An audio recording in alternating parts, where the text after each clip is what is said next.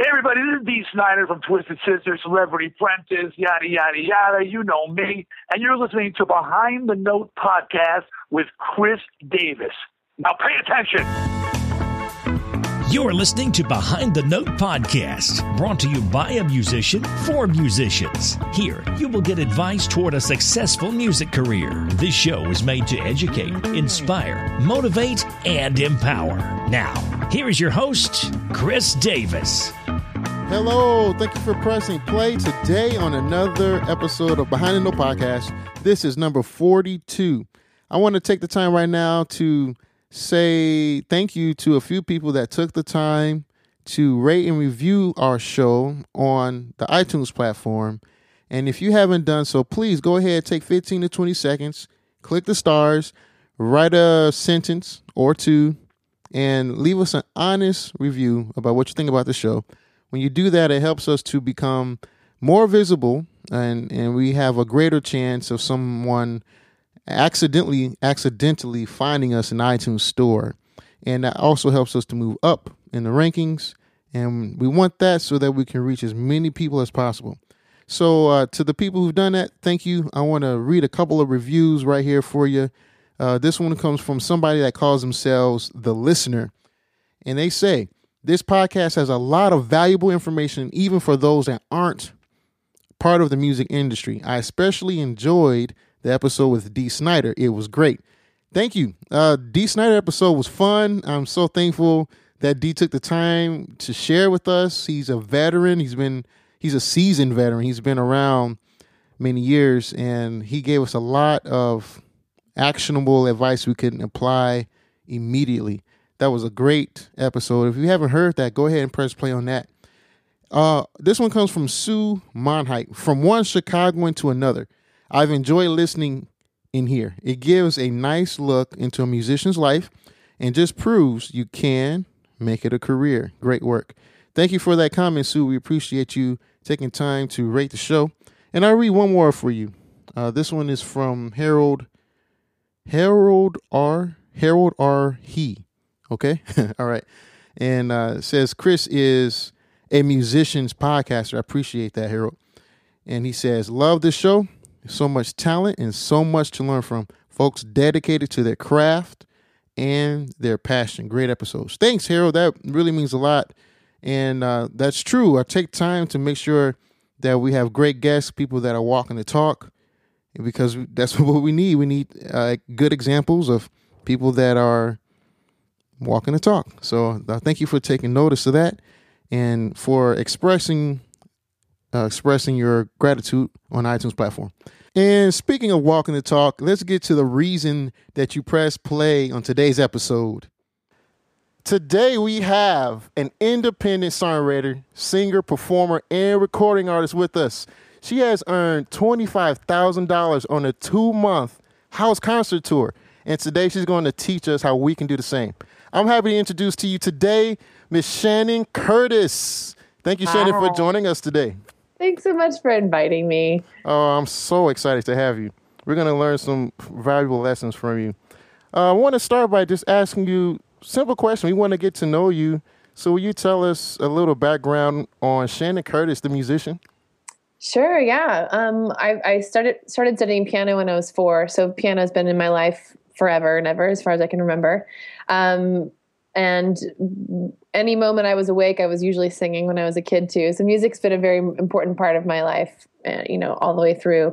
Um, uh, but then didn't really start thinking about doing it professionally until after college or right at the end of college. I studied biology at university. I was going to be a doctor. Oops, totally shifted gears. But then started a band right after college and uh, was in this guitar-based rock band for a number of years, which, which is where I really learned a lot about, you know, what it means to be in the music industry, the music business, you know, how to make a record, how to book a tour, you know, what it, what it means to be, you know, performing on stage and all that kind of stuff.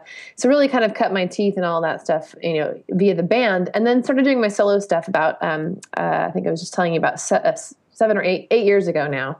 Um, is when I started my solo career, and um, and you know, I took what I learned from my band experience and tried to translate that into you know uh, the solo career and started booking myself tours. You know, at clubs, venues, coffee houses, whoever would take me, you know, try, got out there on the road to try and earn a, um, a, a, fan base and that kind of thing.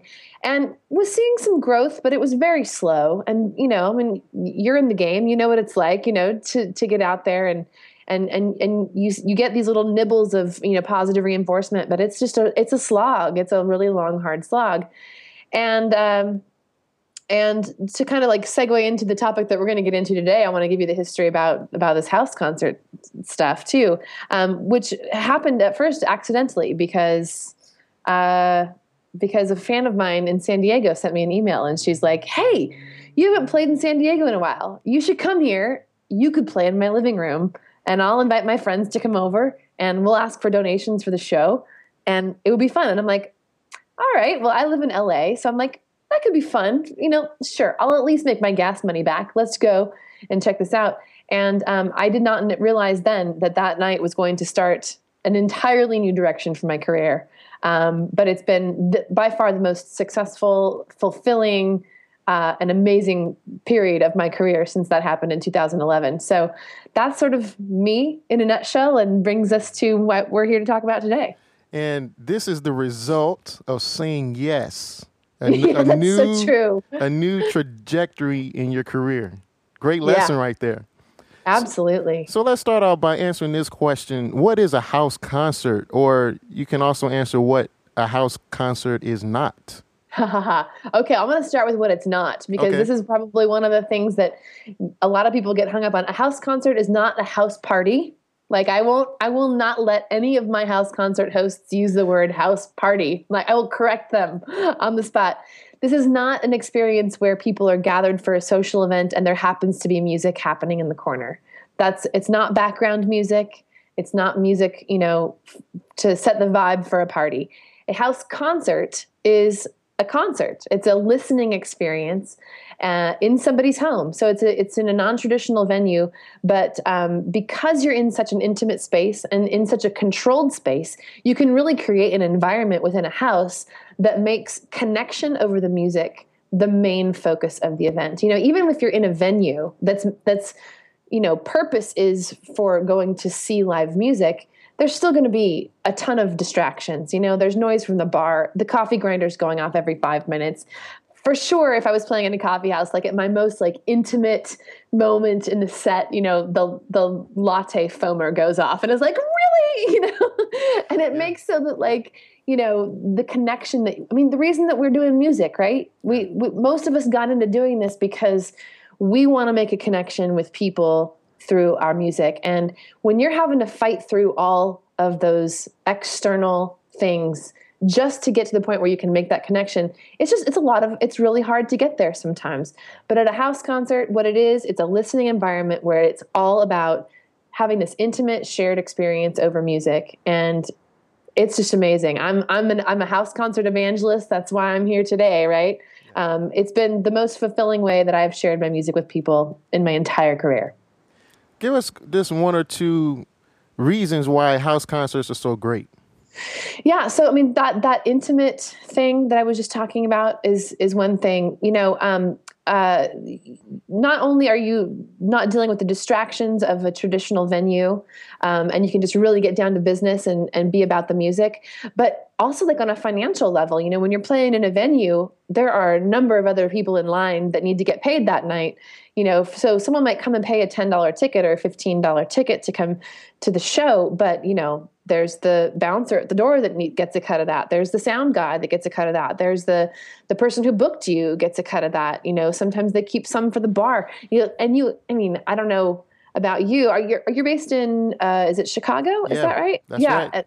So you know I'm, I'm sure it's similar in chicago to la you know like by the time you're done performing in a in a venue in la like you might have enough to cover your parking and your gas I've gotten there, you know.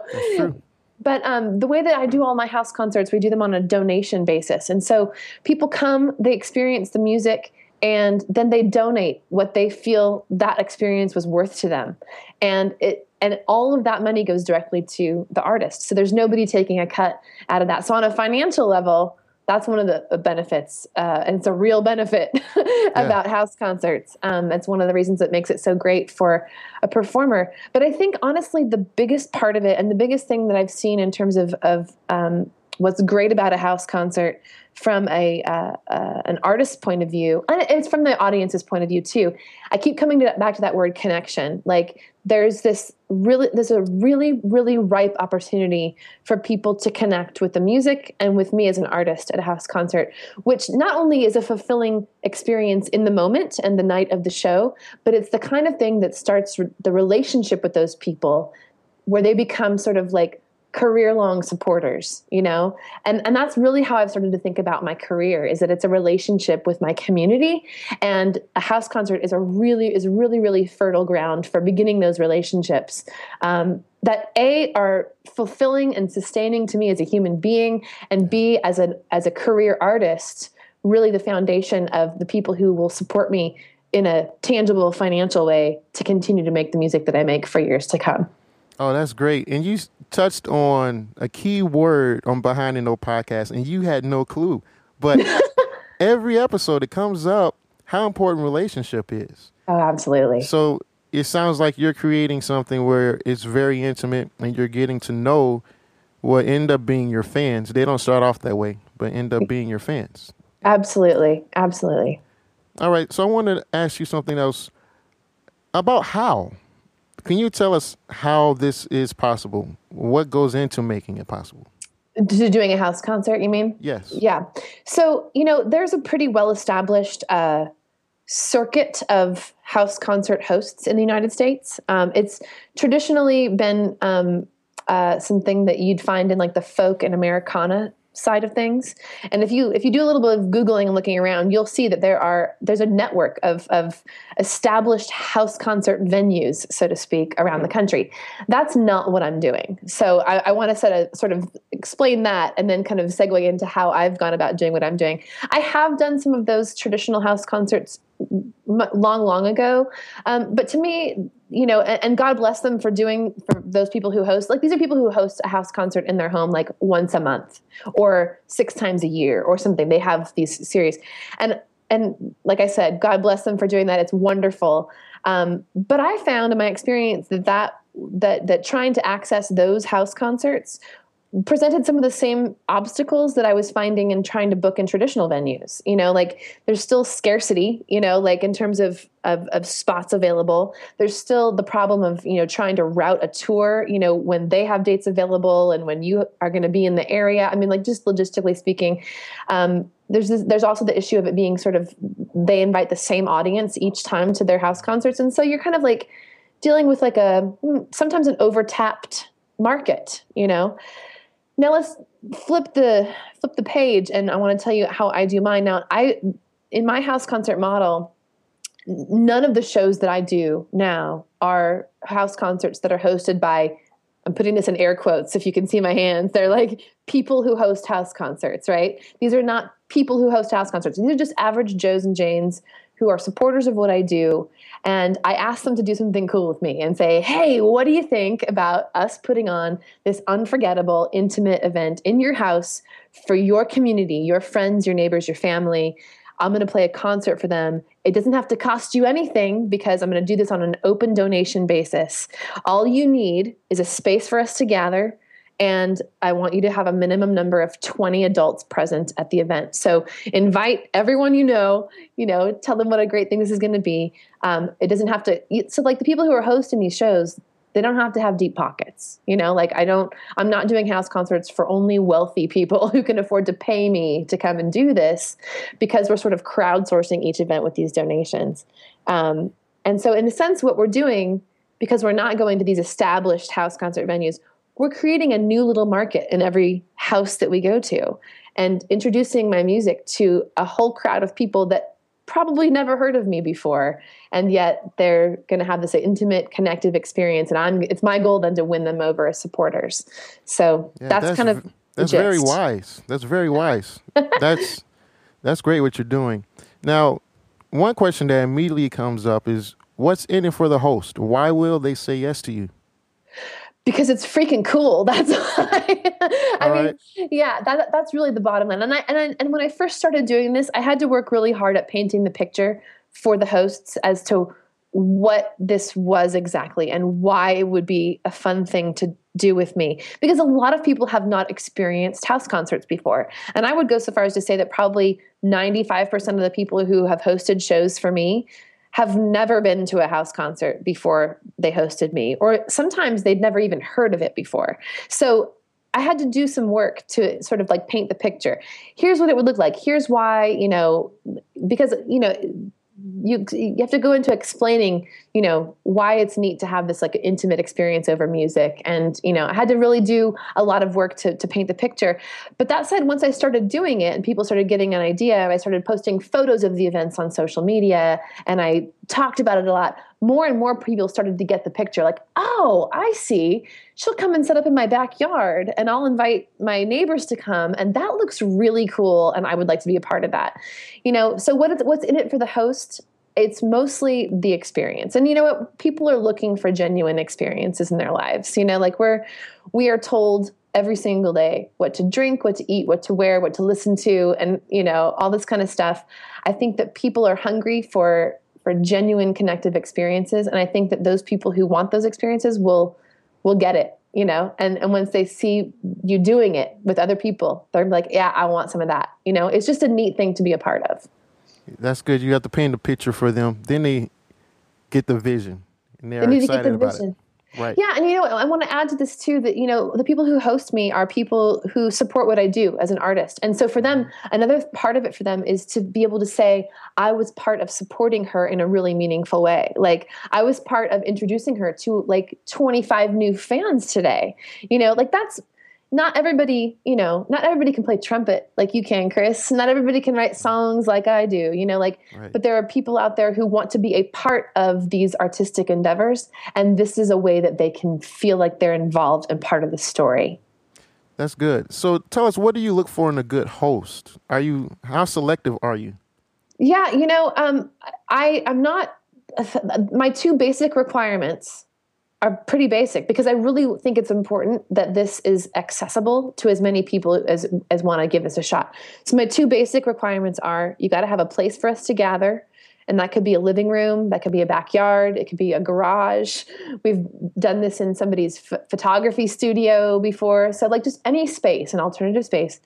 So space together and a minimum number of 20 adult friends to come. So, you know, that could be, you know, carpet sitting in a crowded living room. It could be blankets on the grass in the yard outside or whatever. It doesn't have to be fancy. It doesn't have to be, you know, yeah. anything. It, it's pretty doable for most people. Those are my two basic requirements because I found that if we do those two things and then we make this an open donation experience where the guests are allowed to or invited to give donations to the artist for the experience it makes sense for us. It, I mean, it sounds crazy. It's like doing that that like trust fall um, icebreaker thing that you used to do in junior high. Remember what I'm talking about? That's yeah. what it's like every single night. But because we do it that way, it makes it doable for the hosts. And I'm here to tell you that that method, the trust fall method, really pans out. Why 20? Is there, is there a magic number there? Why did you choose you know, 20? 20, just, you know, in, in the first several dozen house concerts that we did. Um, and by the way, when I say we, I'm referring to me and my husband Jamie, who's my partner in crime. He's a producer, engineer, um, but he he also does all of my touring with me, and we drive around in our Volkswagen together, doing house concerts all over the country. But when we did the first like few dozen, we just we were learning a lot about like which are the shows that worked better than others you know and what what were the different you know qualities of each show that made one work better than the other?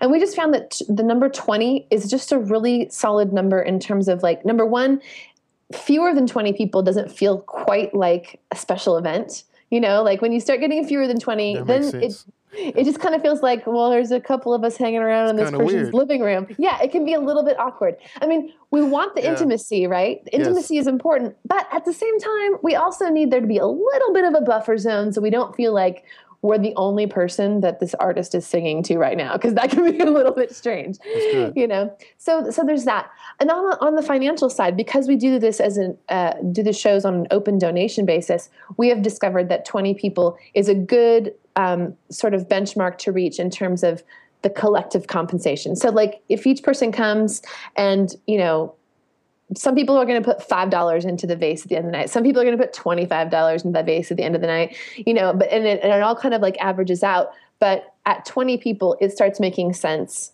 that we're getting paid enough to make this work. Because you know, when we're on tour, we've got to pay for gas, lodging, food, you know, all these kinds of things. It costs money. Plus, this is how I'm learning my living. So, like, I need to make more than just paying for the tour itself.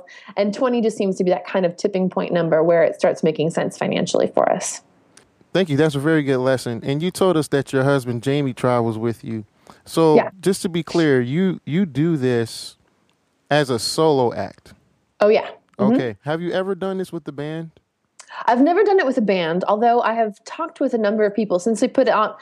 The first edition of my book came out in February of 2014, and so I've had an opportunity to talk with lots of different artists over the last year or and some change about how they're implementing the method. And I've talked to some bands who have who have attempted this as a band, and certainly things have to be tweaked a little bit. They have to look a little bit different. You know, um, you know, if it's a louder band, you got to have a venue that can withstand you know some noise. It's not going to like piss off the neighbors. you know, um, or if you're able to do more of an acoustic stripped down thing, then you know you, you have to figure out how to work that in. Then you're, you're also dealing with more travel, you know, more expenses with people on the road, and those are all things that you do take into consideration. Um, but but with a band, you also oftentimes have a, a broader reach in terms of who you can reach out to to do shows. Maybe you'll be doing more shows as a band because you've got you know maybe four times the number of people reaching out into the community. You know. Why do you insist on the host to collect donations instead of collecting money before before the show? Yeah, this is really actually super important um, and something that we've learned from doing it and experimenting. Um, so a lot of you know, I mean, we're used to going to music events and paying a ticket price at the door, right? Correct. Um, and I've been to house concerts too, where there's a suggested donation, but you pay it on your way in to the show, and Yes, we've done then you go. Yeah. Mhm. So here's my thinking. I want to. I don't want to ask people for money before they've seen the cool thing that I want to show them. You know, like I want to ask them for the money after they've seen and experienced the cool thing. And especially because we don't do the suggested donation. And I can talk about why we don't do that. I'll, I'll talk about that after. Okay. But um, because we do a suggest, we don't do a suggested donation. It's open. You can you can donate whatever you want for this event. No one's going to be looking over your shoulder. Because of that, I want to really wow people. I want to give them an hour concert where I'm where they're like on the edge of their seats and hanging on every word, and then have the host get up and say, "Wow, thank you so much for that, Shannon. If you guys, ex, you know, ex, enjoyed that as much as I did." Please give generously. And at that point, those people are going to be way more motivated to give a generous donation because they've experienced something. They've experienced the value of what it is to them. You know, like Right. before they've seen it, they don't know they don't know who you are, what it's worth to them. But if you can make them laugh and cry over the course of an hour, you know, that's probably worth something to them. You know, and so that's why we do it. And it's super important to have the host be the one asking for the donations too, because um, they are like your ambassador to their community. You know, it just doesn't it doesn't work nearly as well when the artist is the one saying, "And now, will you give me money?" You know, like it's really important to have that go that in between um, sort of ambassador, and and your host is a great person to do that. That makes perfect sense, especially since you're just meeting the people Oh yeah, for, for the first time. That makes perfect sense. yeah, How, how and why that would work out.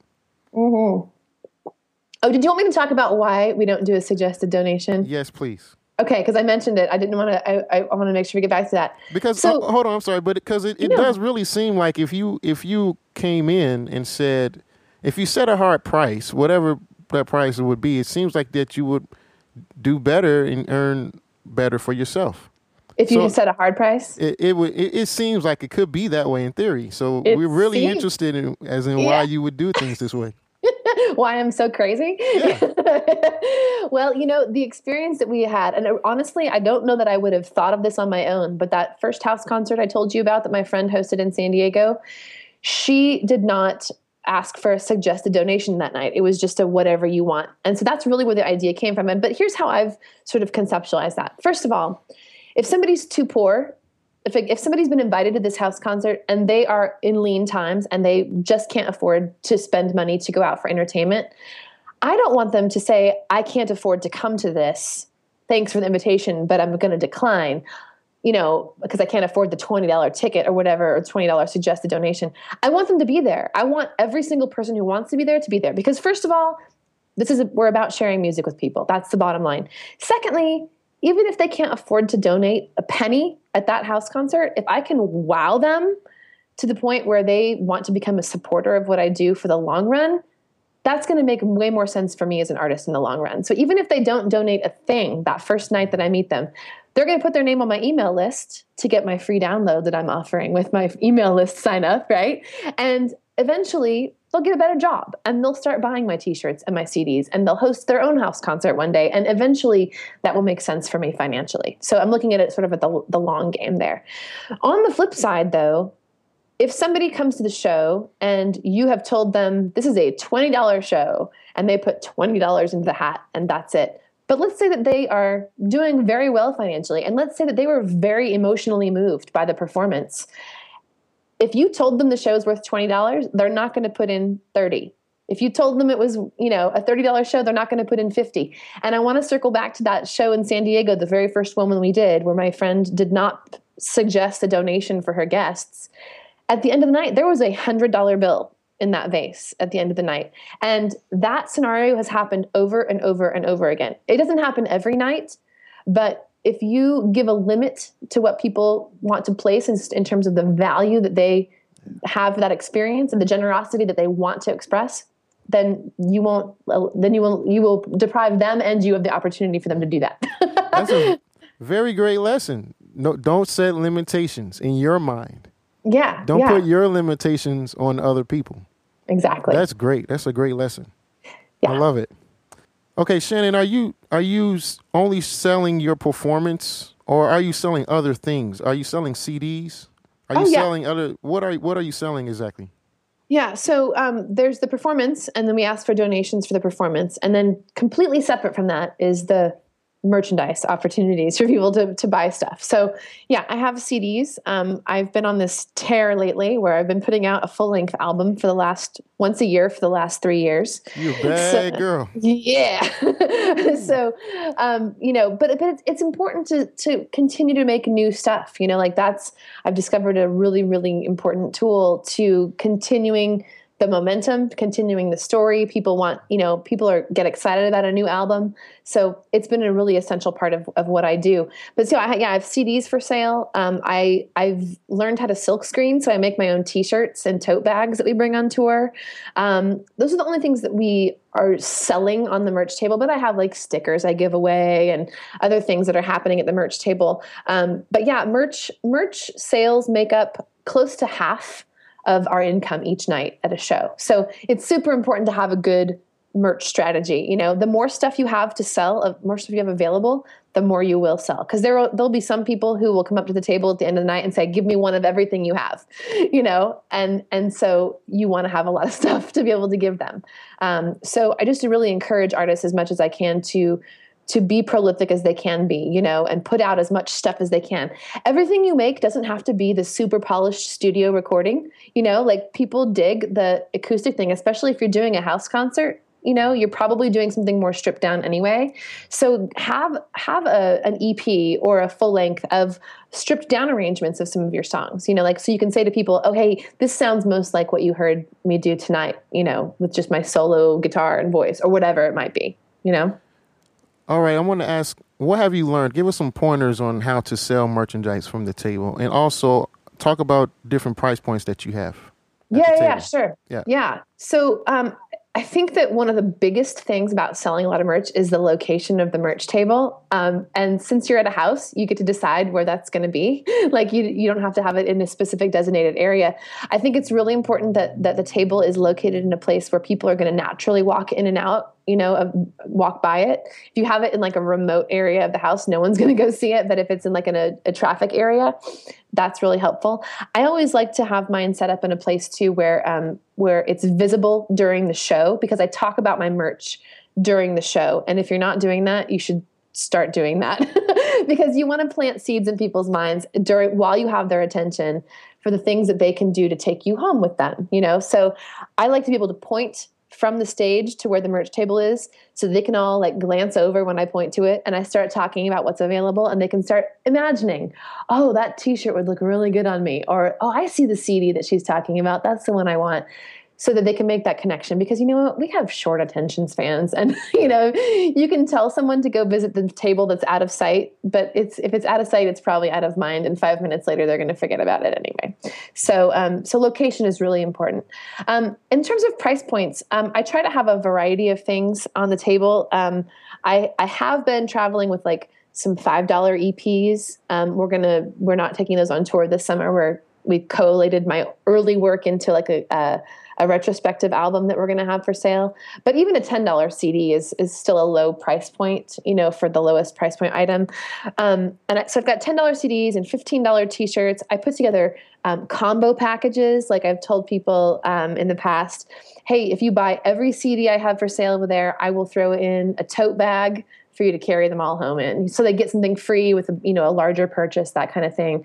I mean, there's a reason why McDonald's has value meals, right? Like we right. like those kinds of, of, of, package deals. So I would encourage you to do that. Um, uh, I don't have any like really large besides the the you know the deals for for like buying everything on the table. I don't have any like large price point things at the merch table. But if you can you can combine things to make larger you know larger items and there will be some people who will be like yep give me everything you have and you know that's a great sale and you can do that how often are you on the road uh, I try, I do at this point, and again, this can this could all change, you know, in the coming years. But um, over the last three years, uh, I've done my touring uh, pretty much exclusively in the summertime, the house concerts. Um, we've sort of dubbed it the summer house concert tour, and um, so this year it's going to be uh, our biggest tour yet, and we're we're taking off um, June seventeenth uh, or eighteenth, um, and we'll be we'll be touring through the end of September or close to the end of September. So it'll be a nearly three month, well, like a three month tour. I think we're going to have close to seventy shows all over the United States. So I want to ask you, how do you set up this tour? What goes into it logistically?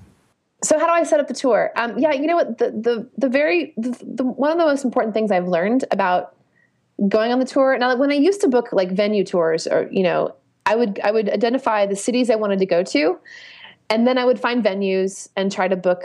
You know, I would draw my little route to those cities, and I would try to book those cities um, on the dates that I wanted to be there.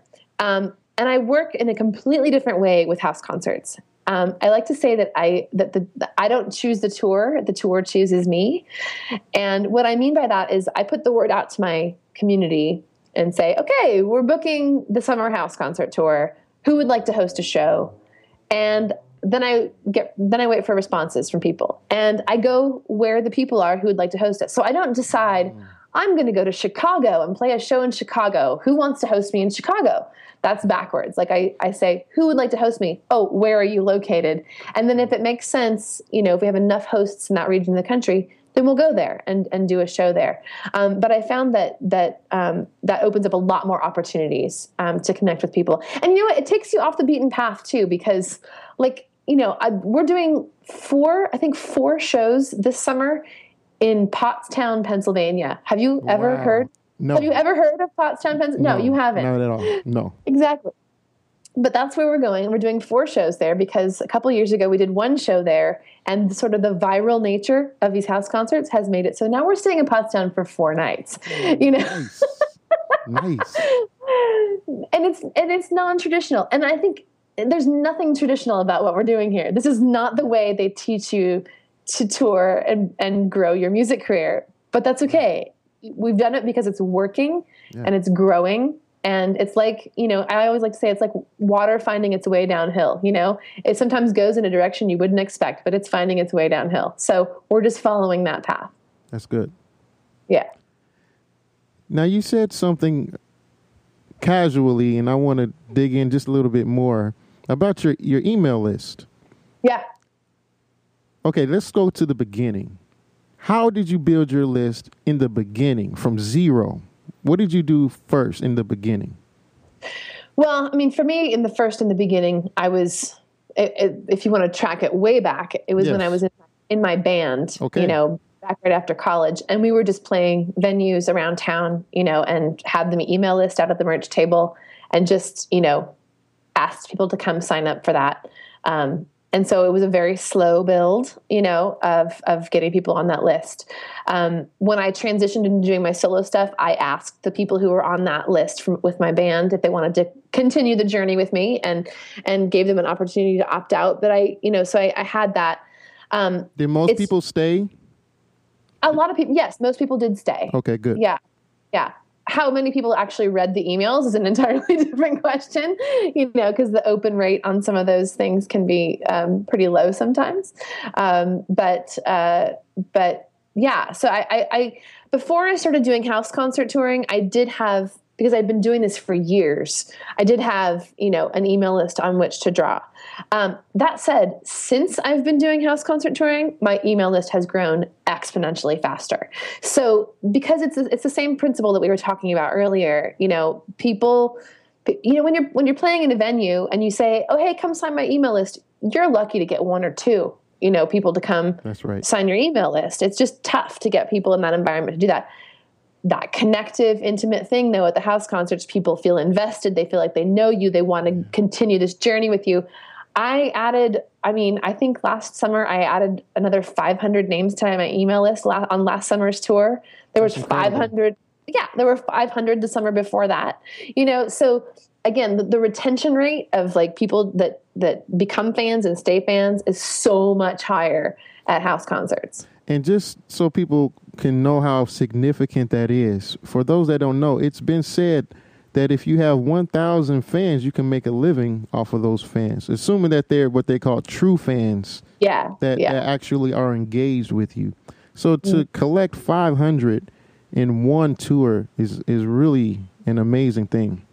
And in well, let me talk about this briefly, and I, will give you a rest. Um, but for me, I'm very aggressive with building the email list because I understand how important it is. So I think musicians should mention it from the stage, most certainly, without a doubt. You you need to do that. But in addition to that, go talk to people in the audience and ask for them to sign up.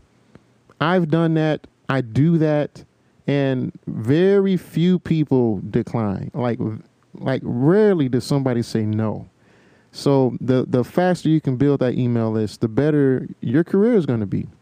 Yeah. Now I want to. Add, I, go ahead. Yes. Please. Can I add something to that? Yes, please. So one thing that I've done for the last at every show for the last maybe I don't know four or five years that I've performed is not only do I talk about the email list from the stage, but it, it, it's not like I just toss it aside like oh and I have an email list, come over and sign it.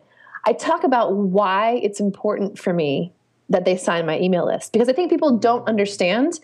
So, like, I have a speech that I give that's probably been unchanged for the last four years, where I say, "Yes, I, I go, th- I go through the whole spiel of my merch. Like, here's what I have for sale. Please come get the stuff. Awesome. But the most important thing I have on that merch table is my email list, and here's why: I'm an independent artist. I don't have a big record label, you know, telling the world about my album releases or talking about my tours uh, I don't have, you know, fancy publicist that's, you know, that's telling my story to the world. Being an independent artist means that I rely solely on being able to stay in touch with the people who support what I do. So if you find yourself in the category of people who support what I'm doing, then come sign up on my email list. It's the best way that you can show your support for me tonight. Like I go into it like with some great detail to educate people as to why it's so important. Um, and I think that it makes a lot of sense for people like, oh, I get that. Like people don't have to think like independent musicians, but if we let them into our world a little bit and see, you know, let them know why it's important that they do this thing we're asking them to do, you'll see better results. Oh, very great lesson. Very great. Um, I want to ask also, what are you giving them, or what's going on inside of those emails? What are what are the conversations like? In the newsletters that I send out? Yes. Yeah, I mean it's a variety of things, uh, depending on what's going on in the cycle of what I'm doing. Over the last couple of months, um, uh, I I had a video campaign that I that I did a few months ago where I wanted people's involvement, and so I sent a newsletter out explaining what the video campaign was and what I wanted if they wanted to participate, what I needed from them to do that.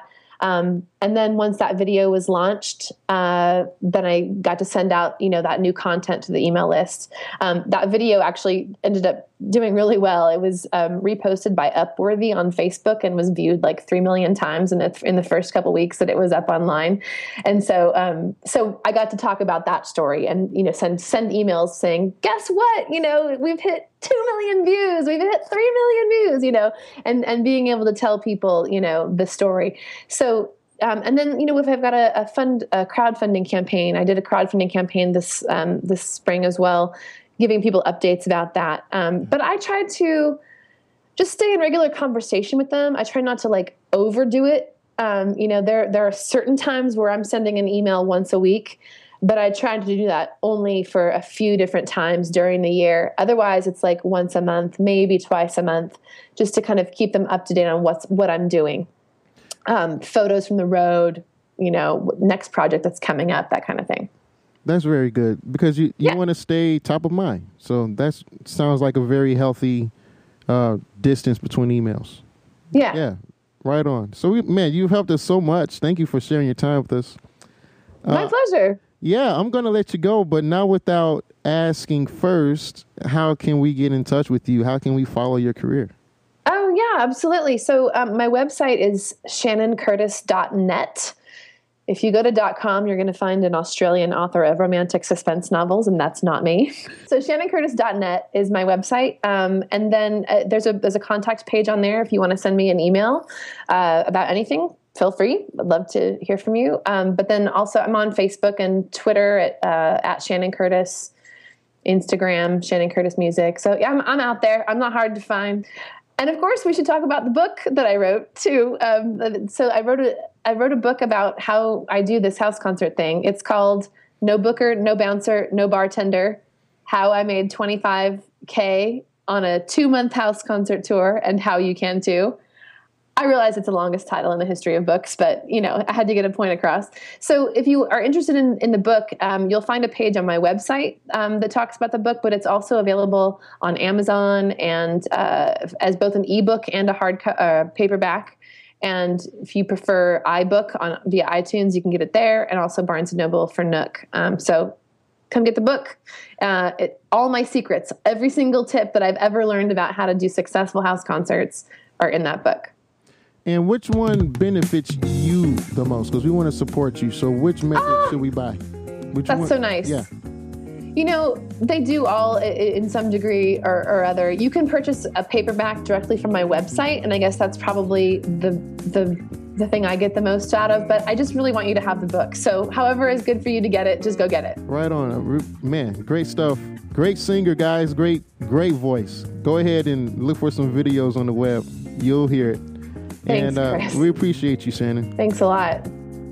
And that was our talk with Shannon Curtis, house concert master, $25,000 in two months' time. And what I like about that is if Shannon did it, and she did, that means that you can do it too, and I can do it also. Shannon has created a blueprint for us, and it's all in her book. All of the details are in her book. Of course, she couldn't tell you everything in this uh, 40 minute podcast episode. So go ahead and support her, buy the book. And just a reminder number one, you want to build your email list. You want to actually uh, write them and, and get invitation into the home. And then once you have that, you're going to show up, you're going to put on a great show, and you're going to have merchandise to sell to accompany your performance, like your CD recording or your or a t-shirt and give away your stickers. All of this will improve on your income. Thanks again for pressing play today. And go ahead to iTunes, rate and review the show. And we want to reach more people. We can't do that without you. Until the next episode, God bless you. See you in episode 43.